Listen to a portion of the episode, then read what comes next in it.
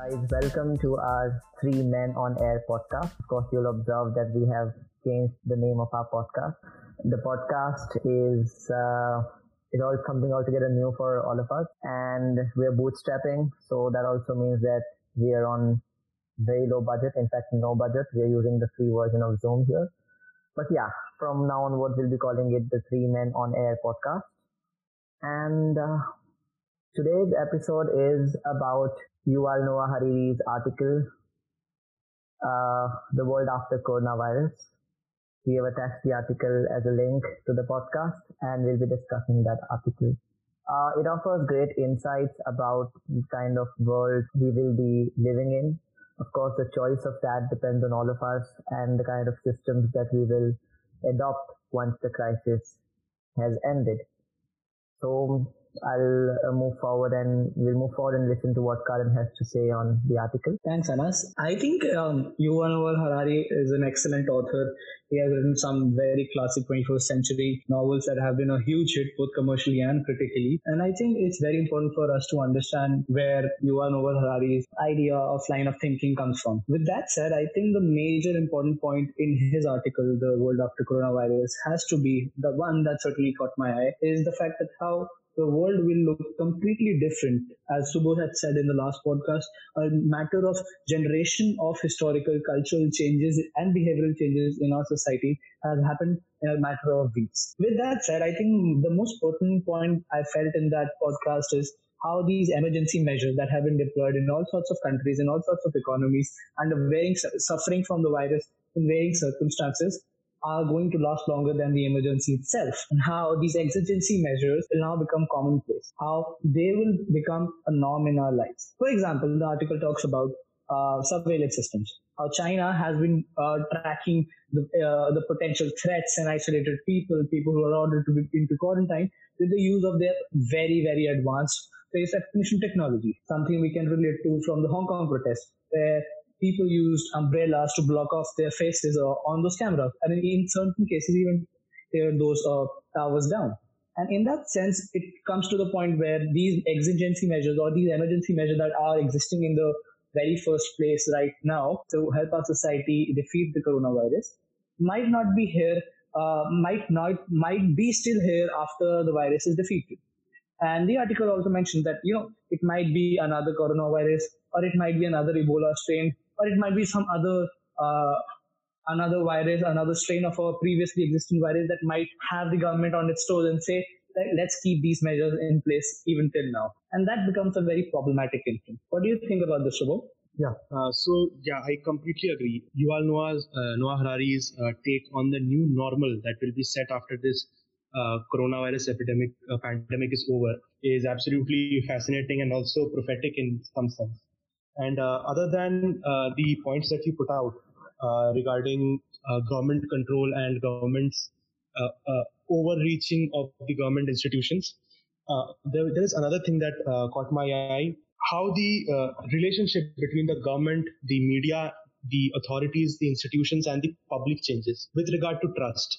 Because, uh, you know, with social media and other sources of inf- information all floating around the internet and all floating around through conversations and narratives, uh, people uh, have developed an understanding that there might be a chance that the government would be overreaching, invading their private lives, and uh, the government would uh, control the flow of information and the extent of information. And how would that affect the trust that people have on government and their institutions as well as the media? So that is something that really caught my eye. Thank you, Subho. So, um, if, if I put into perspective the article and the way I understand it is that he does not really prophesize that this would be the certain world we will live in. In fact, he says that, listen, we have choices to make and given the choice that we will make, we will decide the future course of the world. So he gives us these choices. He says that the first is between uh, totalitarian surveillance and citizen empowerment. And the second he says is between nationalist isolation and global solidarity. With regard to the first choice, of course, we have seen across the world in countries where surveillance has been used as a means of tackling the virus. An example of that can be what happened in China. Excellent use of technology, but of course, we do not know uh, the details of it. On the other hand, we saw what happened in South Korea. They did use technology, but the positive aspect of it they accelerated testing and they managed to, in a way, tackle the virus with more uh, transparency in an open society. I think there are choices that we will be making. Some situations do come up as, as so dictatorial that the only choice that you can make is the tough one. Uh, but I, I, I, it's the tougher one, but I don't think that we have arrived such a situation. Hi, Anas. Um, and it's a question to both you and Shubho. I think we've all read about now, now like in recent times particularly, about how these pandemics have been a commonplace in the society for many, many years. But what this co- but th- what this particular pandemic does not happen have in common with the rest of the pandemics that have happened in the history of human humankind is that we are now living in, I, I mean, arguably, we are now living in a post-truth world where where for for you or for anyone uh, existent in any any part of the world, they are not hundred percent relied on one particular source of information, and thus this becomes a major point of. I mean, this completely changes the axis of uh, Harari's two particular themes and the axis where he talks about a potential kind of world one way or the potential kind of world the other way. What do you think this post-truth era will have its impact? How do you think this era will impact our responses and the future of humanity from this? So the question, uh, the idea that we have entered a post-truth era, I do agree with that. Of course, we have. But what's most most uh, pertinent to ask is whether the definitions of the systems that we had before can continue in the post-truth era uh, number one is the idea of democracy. If you look at the article, he talks about under the skin surveillance and over the skin surveillance. Now, if over the skin surveillance is essentially your uh, is the social media, we have had a movie called a documentary called The Great Hack that was made on it, and how Cambridge Analytica or public opinion was diverted through the use of data points on the internet. So of course there, there was certain kind of surveillance used to uh, sort of distort democratic process. So how do we see democratic process is going to be very important in the post-truth era, whether whether the elected representative is actually the democratic democratically elected representative or not, because um, some experts have also pointed out that use of the technology that Cambridge Analytica used was weapons grade technology, and it's it's just absolutely outrageous. Uh, number two is what he talks about that with the uh, you know the outbreak of this pandemic, we're also seeing that um, they may come up with technology which can control your which can tell your body temperature your feelings your biological feelings like when you're laughing what what makes you laugh what makes you cry uh, these are things that are going to be continuously observed by someone, which also means that they'll also know where to steer the democratic process in order to, so to say, win elections. Um, these are things that I that worry me more um, than than post-truth itself, because we have entered an era, but how do we manage to continue with our old systems in this era is is, is the most pertinent question. Yeah, super. Yeah. Uh, so this uh, even this question takes me back to uh, the section of the article dealing with trust. Uh, so uh, you know, uh, I, would like to look at this post-truth problem from that perspective. So in the section of the article titled "The Soap Police," what Harari says is that billions of people across the world have taken to hand washing regularly. And this has happened because the information that was communicated to them was hand washing kills a lot of germs and it is a good way to maintain hygiene and sanitation and avoid diseases. And this did not happen because there was a hand washing police per se, which said that, you know, I'll shoot you if you don't wash your hands. But that there is a change. I mean, there has been a change uh, in this uh, respect. I mean, right now, many people have lost trust in their governments. I mean, for instance, uh, if you look at the uh, United States of America, so uh, for the longest time, the official uh, line was that only the doctors and the uh, patients need to wear masks for uh, to prevent coronavirus. And the rationale that they had given was that the masks are actually quite dangerous. So there might be a layer of germ on, germs on the outer side of the mask, and if it is not used properly, it uh, could increase your chances of infection. So later on, a lot of uh, independent journalists and a lot of thinkers reported that see, there's not uh, a lot of hard scientific data backing this. I mean, obviously, it's much more dangerous. I mean, the chances of germs accumulating on the outer surface of the mask is uh, dangerous, but uh, which is better with regard to controlling the spread of coronavirus? A large population wearing the mask, or only the patients or doctors wearing the mask? This demarcation was not there in, on social media, and it was later found out that the reason the government was uh, putting out this message was uh, because you know the government had not stockpiled enough masks, and the doctors and patients were uh, you know there, was, there was there was a shortage of masks for them. And so the government had uh, put out this message. But as soon as this shortage of uh, masks thing was handled, I mean, particularly because of the large cache of masks that came from China, uh, Russia, and also after the US government procured a lot of masks from Southeast Asia, they stopped toeing this line. And things like this make uh, people lose trust in the government. I mean, another thing uh, closer back home would be the incident of uh, Kashmiri students who came in uh, from outside and they just refused to be tested and put into isolation, uh, put into isolation chambers and isolation wards. The reason being that they had a completely lost uh, trust in the government. I mean, it is quite possible that they might have been under the impression that the government trying to arrest us uh, on the uh, pretense of putting us in isolation wards. So I think uh, this is like a really jarring hypothesis and a very important uh, point that has come up in his article and uh, during this pandemic that uh, we might see a lack of trust between the government, the people, the institutions, as well as the media. I mean, you just need to turn on the news today and see what is being peddled as the news right now. I mean, after the Tablighi Jamaat uh, incident, the you know the narrative has taken a strong communal turn, and you know that makes the uh, news uh, companies and news organizations much less trustworthy.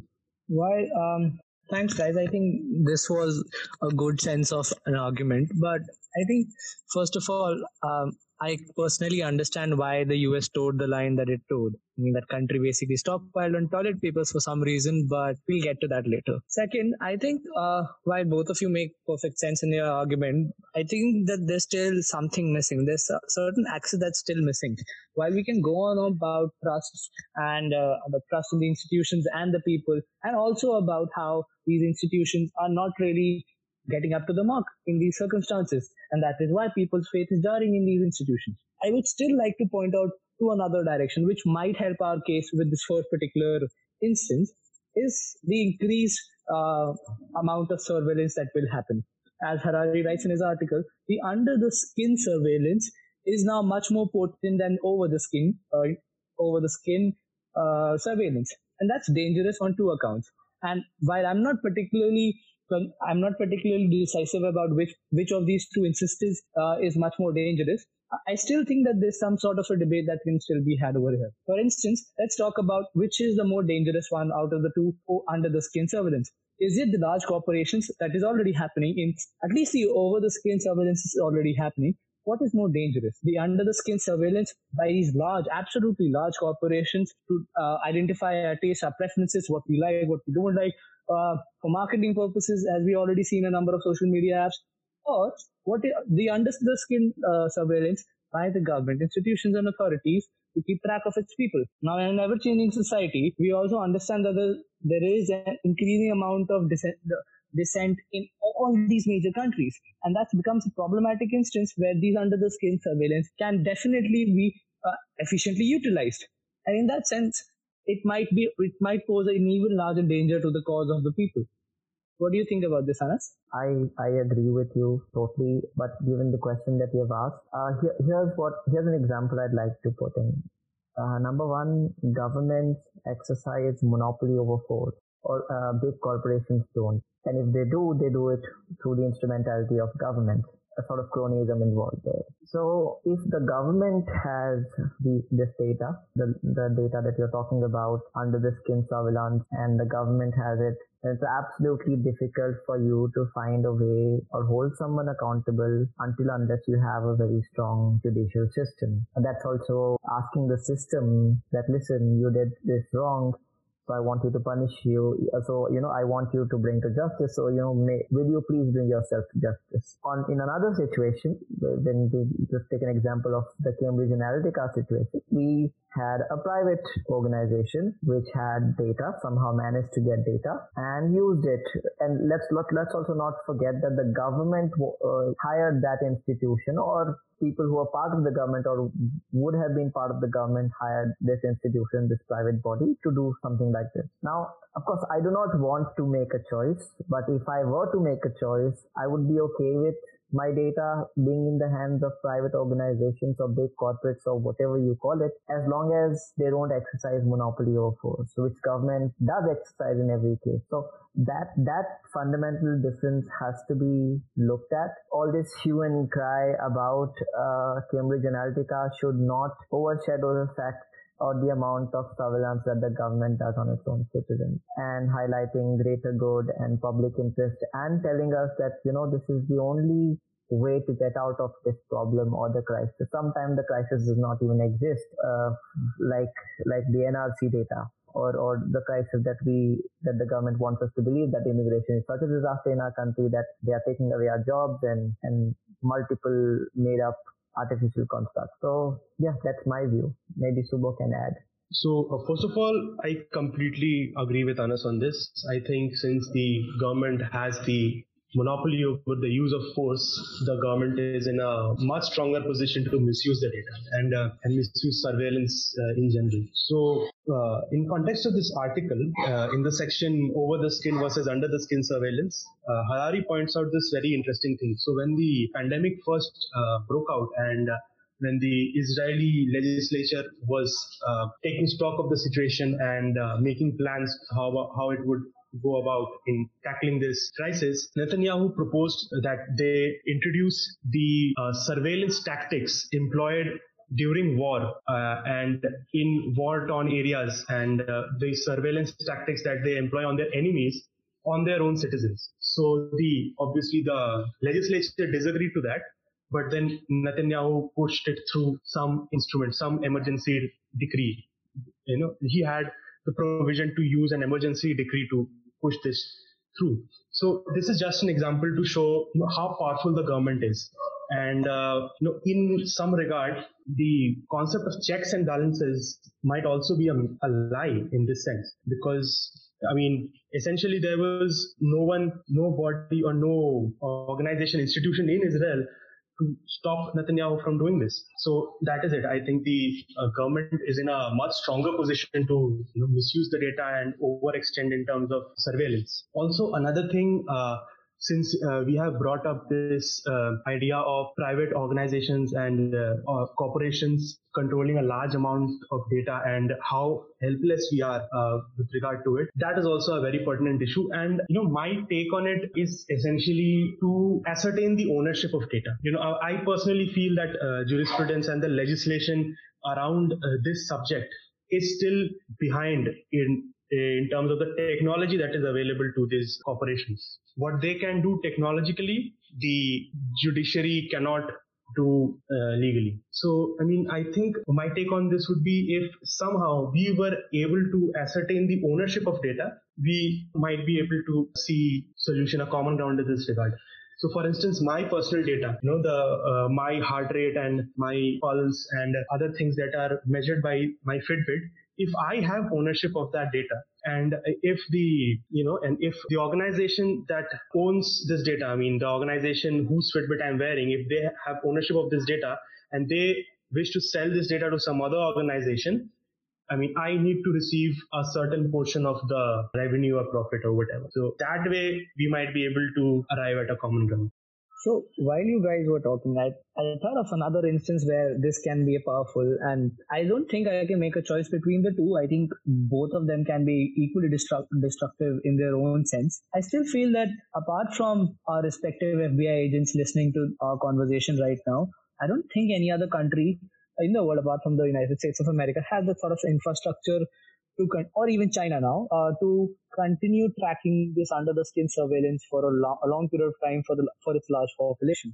And I think that's where the institutions and the corporations come into. I think it's still problematic. I'm not suggesting a 100% cronyism case. Sometimes there are instances where the, the courts in uh, even the United States of America, the federal court has forced these corporations or issued a decree asking them to release data pertaining to someone's uh, you know someone's details, someone's activity. I think that's equally dangerous. While Apple has uh, Apple and Google are actively collecting a large amount of user data for their own purpose, I still think that Apple has stood, uh, stood its ground a number of times when such a decree has been passed, and they have contested it, uh, saying that this is not an information that can be made available to a large popul- uh, to the government institution, which is good, but I don't think that can be case in a large number of other countries. I think it's still problematic where large corporations who are accessing and analyzing and uh, uh, interpreting this data, I think it's still prone to a large number of government institutions under which they function to still manipulate and get that data, even if they do not have the infrastructure to directly correlate or pick up that data from the masses. I still think that they they can still use these institutions, their own institutions like the court, to extend their hand over to the data that is being all collected by these other organizations. I still think that's a very, very pertinent issue.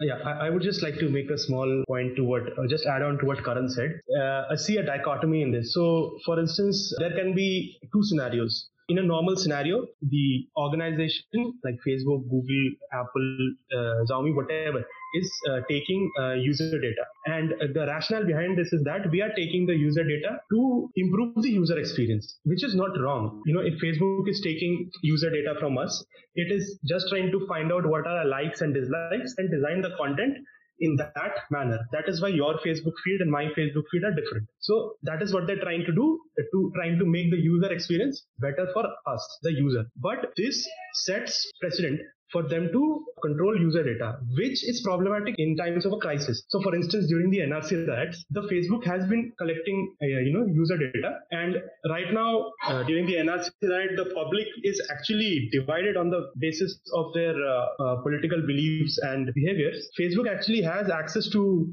that data which could you know help them identify which person stands on which side of the fence which puts them in a very powerful position at the time of the crisis. So that creates a very problem no i would not say problematic but a very conflicting situation.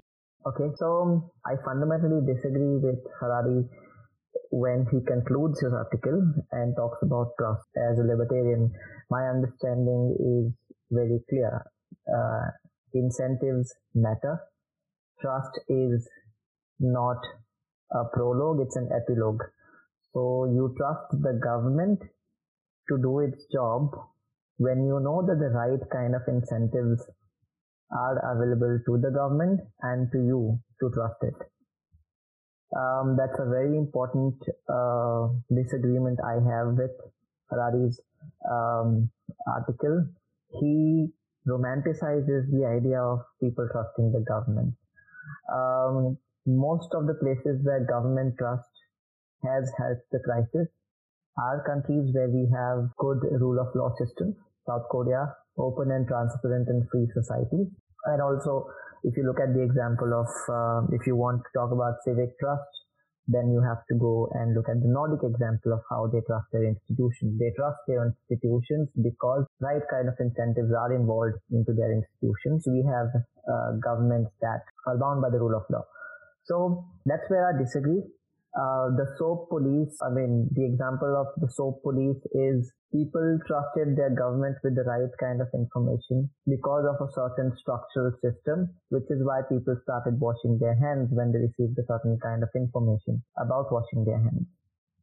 So I, I think that's an important disagreement. Although I uh, he hasn't built upon why he talks about trust, but he, if he uses trust as the reference point of taking, uh, you know, reference point, then I would disagree. No, trust will come only you have good, right kind of incentive. For example, people in China are going to be skeptical about the state. If I would live in a communist state like that, I'm going to be skeptical because um, what I see in front of my eyes is, is a dystopian uh, 1984 surveillance state, and why would I trust such a state? So even if there's no reason for me to trust it because I know when that state comes for me, there will be no rule of law to protect me. Th- th- that's where I would want to take the conversation. Is is trust really all that important, or maybe there's something deeper to it? So uh, when you talk about incentives, uh, while I completely disagree with the ending, as you said about Harari's article and the romanticization of trust with the government, I disagree with that. I still think there is a certain change in the society. And with that certain change in the society, I also think that incentives are changing, not just for the government institutions, but also for individuals. And that really puts things into perspective with, with as respect to how do we go about it from this point. With that said, I still think that our concerns clearly highlight that we are very conscious about the fact that we are living in a post-truth era which is true. But again, I mean, even though we are conscious and even though we know the basics of a post-truth era, we are not fundamentally clear as to how far reaching this post-truth era is. And that's where our trust becomes precarious. I mean, I don't particularly trust anyone right now in the face of changing global politics, changing geopolitics, changing incentives, changing corporations. And at that point of time, I might sound like a, some sort of a pessimistic guy, but I'm not really one because I'm still trying to figure out how this post-truth era unfolds. And in that sense, it becomes particularly impressive as to how far reaching this could go. And with that said, I think it's also important for us to realize how and when should we shape our trust what kind of institutions, what kind of incentive should be allowed to change our trust. And I think this, this particular line of thinking will be different for every single individual on this, on this earth.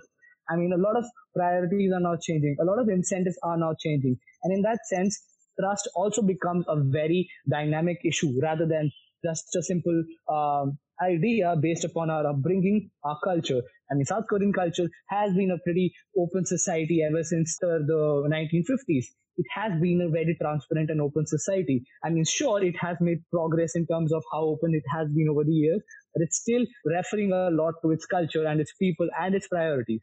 With that said, I think even the trust is a dynamic factor now. And I think that's for me one of the biggest cons of a post-truth era because that trust can be so dynamic that sometimes we may or uh, in a situation that um, that might not have happened let's say 20 years ago. And that becomes a problematic instance because we do not have a uh, the kind of uh, you know absolute information access to information across the board. We don't uh, let's be honest with that. That is that is a privilege and the problem of first world country. But there also needs to be an open source analysis as to how do we process that information that is even accessible to us. And that becomes our locus standi of our trust building with not just the government authorities but also with individuals. What do you think Shubho? obviously I agree with the points that Anas and uh, yourself made. Uh, but towards the end, you touched upon a very interesting thing, and I would like to just build up on that the problem of information asymmetry. Uh, so yeah, the trust uh, trust can be understood and uh, uh, envisioned from the lens of incentives as well as from the lens of information. So as long as there's an information asymmetry between the government, institutions, media, and the public, and every actor is aware of this asymmetry, there would be a lack of trust. On a lighter tone, that is why aliens are such a big deal. Some people feel that the government knows about aliens and it has information about aliens, but it is hiding it uh, on those lines. Uh, so yeah, this uh, information asymmetry actually uh, and how it breeds uh, distrust uh, also helps us make a segue to a small discussion on the last part of the article, that is the global plan. So, uh, and uh, during the times of this pandemic, we are uh, seeing a, a, very interesting dichotomy, and I would like both of you to just comment on that. We are seeing nationalistic isolation. That is, countries are closing their borders, extreme uh, nationalistic narratives all across the media. We need to protect our country. The foreigners brought this disease with them the Chinese are responsible, things like that. And also there is evidence of global solidarity. Scientists and virologists, doctors, biotechnology professionals, and other uh, disciplines of science and scientists are, all across the world are working to, together towards finding this cure. I mean, we discussed this, I think we discussed this last time. Anyone who is doing anything in this world right now is focused on finding a cure to and focus on uh, finding a cure to coronavirus and mitigating this crisis. So, what is your take on this you know, strange situation that we are seeing right now? We are seeing nationalistic isolation, but there is also a global solidarity towards arriving at a cure. So, I mean, my answer would be very brief. I read something that I read today, and you have uh, raised that question, which was also in the article.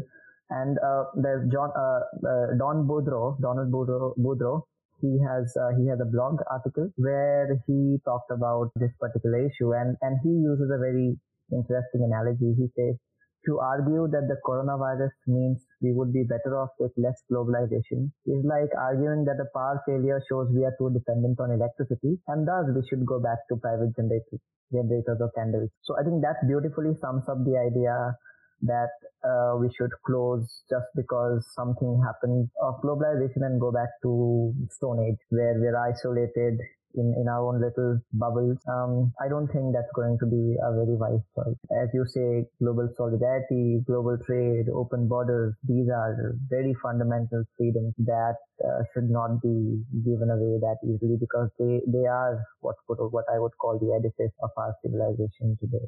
Yes, Karan. Yeah. So uh, wrap this up very quickly. I understand and agree with what Shubho mentions in its uh, in its inherent sense. But I think there's there's a certain problem that we are definitely missing. The national, the global solidarity that is being shown is by a group of people who are no doubtedly one of the cream of the earth. I mean, they're doctors, virologists who are currently working on a cure, and uh, they are trying to figure out a way for humanity to bypass this time of crisis. But what is also clearly important is that these people who are showing that global solidarity are not in positions of power. They are not engaged in a tussle over global geopolitics or even national one. They're not engaged in power grabbing or, or, you know, trying to wrest control of large number of resources in a country. And that is, I think, a more pertinent point because while the global solidarity is best and appreciated, they are still not calling the shots. They, I mean, they are still far, they are still far behind calling the shots. And in that sense, it becomes a problem of our trust with the government and the individuals because a i mean for me personally my trust has my priority of a trust is with people who are in power because that is something i mean my trust with the current people in currently in power, it has to be the first and foremost thing that I'm concerned about because that will set the tone. And if my trust is the dynamic trust that I have with, let's say, a sports person, that is not my priority right now. But while that is a great personal joy, those people are not calling the shots. And that is, I think, uh, where I would like to wrap up this particular session. Thank you so much, Karan and Shubho. So this was our second episode on the Three Men on Air podcast. Fancy name. And uh, yes, I think this uh, was an interesting one. And so, to the listener, if you have come this far, congratulations. Read the article, and I hope you enjoyed it. Thank you so much, guys.